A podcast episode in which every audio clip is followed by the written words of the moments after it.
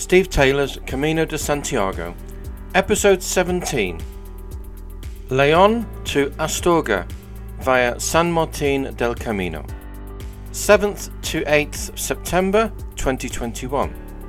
Part 1 Leon to San Martin del Camino, 7th of September 2021. Yesterday's rest day in Leon included a visit to the cathedral, which unfortunately was not quite as impressive as anticipated.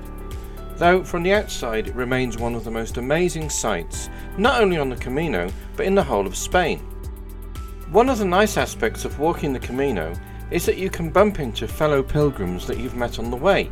So when I spotted Jennifer and Frank from Jackson, Mississippi, I asked them to take a photo of me in front of Leon's most famous building.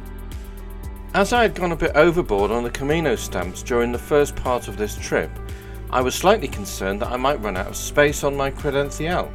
So I found an albergue where they were on sale and bought one of these important documents. As it turned out, I didn't need to use it, though it will be useful for, as a backup if necessary in future. The Kingdom of Leon not only once ruled Leon, but also Galicia, Asturias, and most of what is now known as Portugal. From Garcia I, who reigned from 909 to 914, to Alfonso XI, who was on the throne from 1188 to 1230, there were 19 kings of Leon. There are monuments around the city honouring these kings, so I had to have a selfie with Alfonso V, the closest I'd ever get to one of the kings of Leon.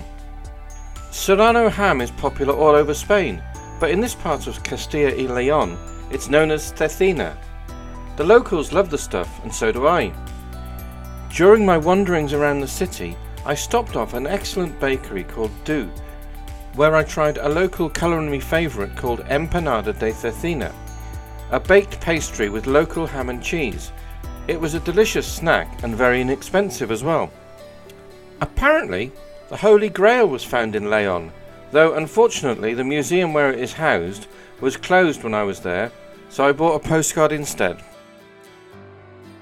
The stage from Leon to San Martin del Camino was tough, in that the trail followed the main road connecting the city of Leon with Astorga, the next largest town in this region.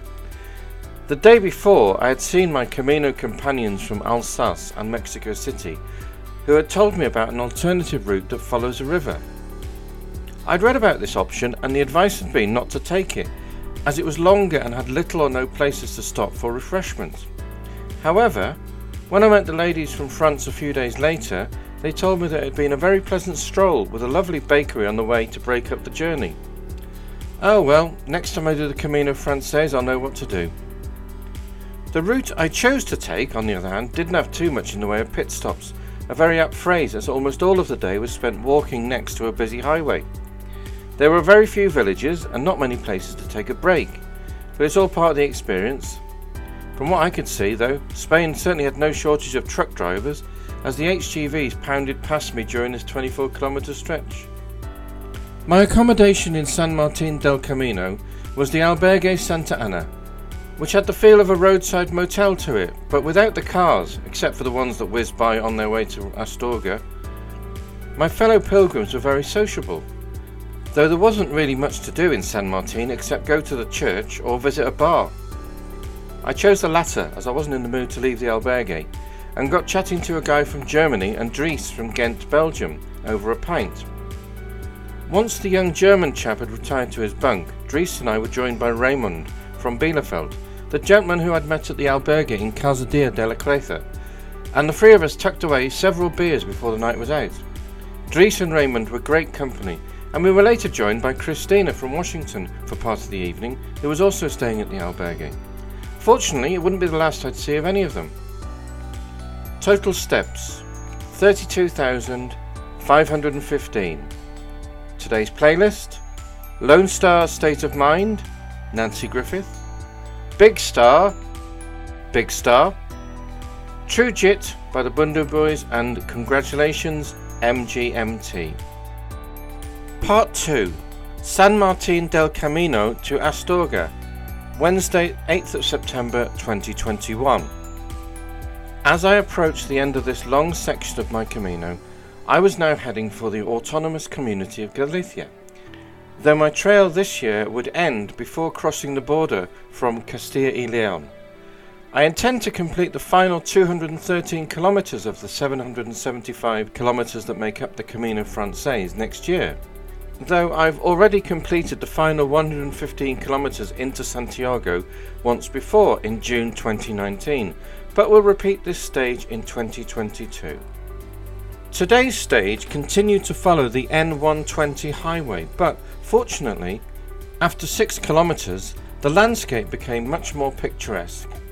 At Puente de Orbigo, I crossed a lovely old 13th century bridge with about 20 arches that takes you into the village of Hospital de Orbigo, and I stopped for breakfast at a cafe with a glorious view of the structure behind me, where I bumped into Christina, who had left the albergue in San Martin del Camino before me that morning. We walked together for most of the day, and on the way to Crucero de Santo Toribio, came across a place that was offering what appeared to be free food and drink, though I learned later that they were expecting some kind of payment. I didn't feel too bad about not making a donation, as apart from a glass of orange juice, I didn't take much. When we arrived at the Crucero de Santo Toribio, you could see the town of Astorga in the distance, and shortly after, Christina took a diversion to visit a church. So I pressed on towards Astorga. As I walked, I couldn't help noticing that with Galicia getting closer, the weather was becoming more unsettled and the landscape much greener, not unlike parts of the UK or Ireland. Astorga was a pleasant town with a thriving central square. I'd booked a room at a classy spa hotel which was a relaxing change from a bunk in an albergue. Obviously, it was a little bit more expensive than my usual hostels, but still amazing value for just under 40 euros. I think I might have struck lucky on the lastminute.com website. The spa part of the hotel was located in the basement, so once I had relaxed a bit, I grabbed a towel and makeshift swimming gear, a pair of lycra undershorts, and headed downstairs. I was able to soak my sore feet in the jacuzzi and swim in a private pool at leisure for about an hour, though when I returned later, I was told by a cleaner that I should have bought a supplementary ticket to use the facilities. So I made my excuses and left without mentioning my earlier wellness session. I didn't see much of Astorga, though it seemed to be a lively place with an impressive cathedral which unfortunately was closed when I got around to paying a visit. Today's 24 kilometre walk was not too demanding, but I have a feeling that the next few stages will more than make up for any lack of climbs that I've encountered over the past couple of days. Total steps 34,522. Today's playlist Low by David Bowie and side one of The Hits by the Foo Fighters.